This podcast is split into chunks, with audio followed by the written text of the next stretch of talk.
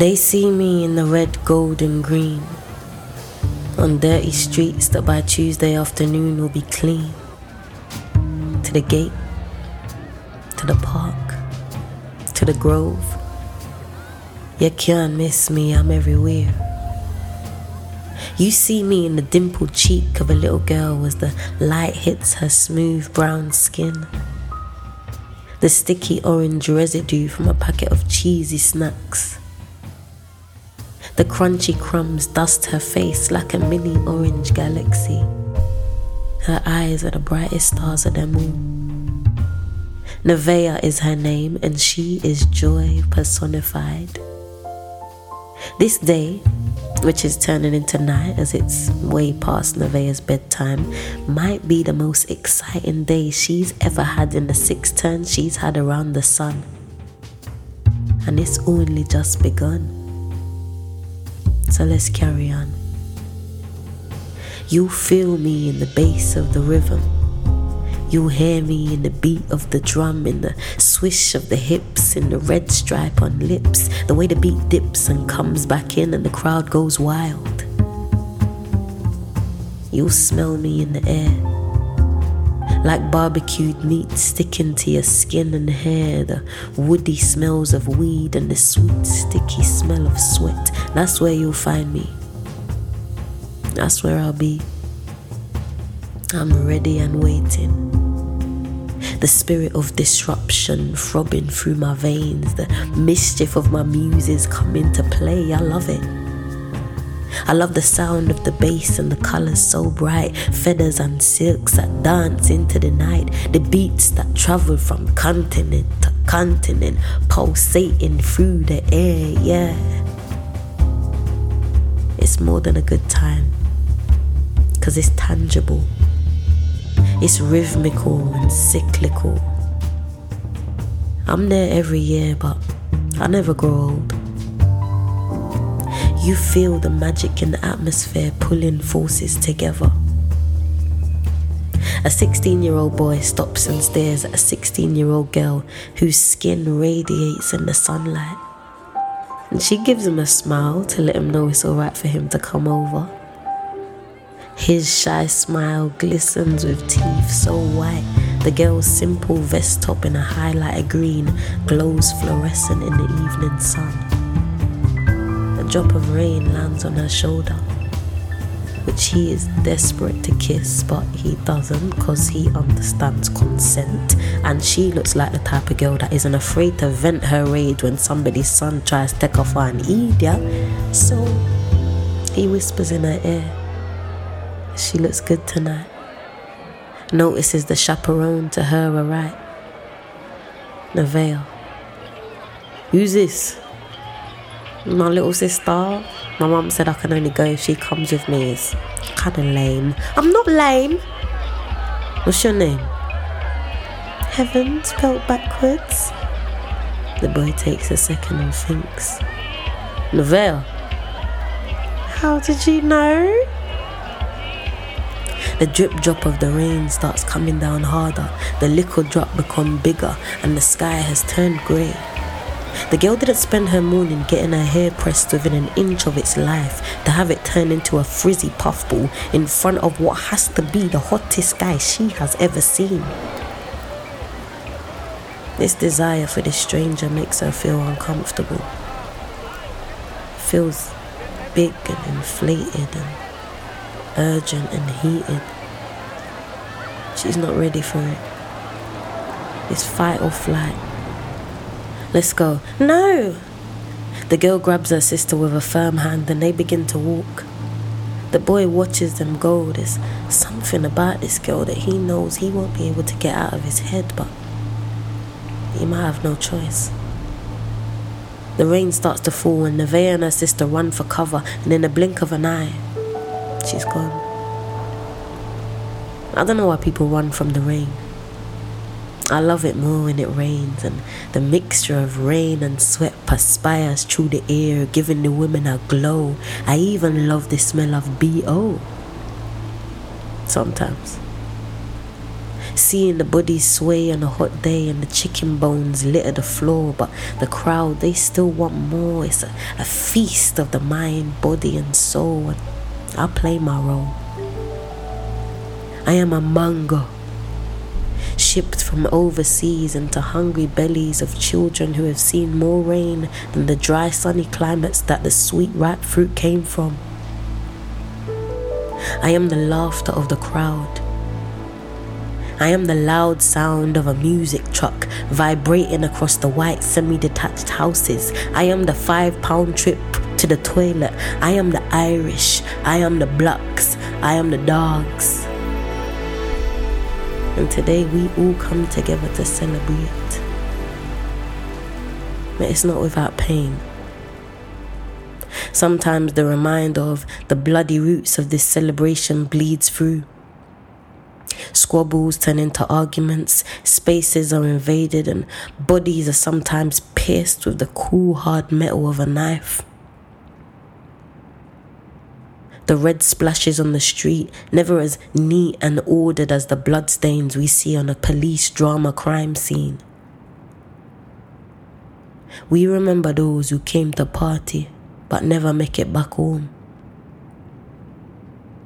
Men in helmets do their best, but the bobbies on the beat don't always get it right. Police officers from around the M25 volunteer for the job, unfamiliar to the area, to the places and faces and cultural tradition, and the tensions between the crowd are strong. Is wanting to be policed by your own people so wrong? So we're getting political. Because this shit is political. But what of the politics? The people who breathe life into me do we still remember them or are they forgotten in history? Have they been silenced? Will we hear their voices again? Have they been silenced? Will we hear their voices again? I think it might be time for a story. A story of how Carnival came to be in all of its glory. You see, the Caribbean diaspora were trying to find some space in the disorder that was living in the motherland. Let's start with our sister Claudia. Claudia was a bandit.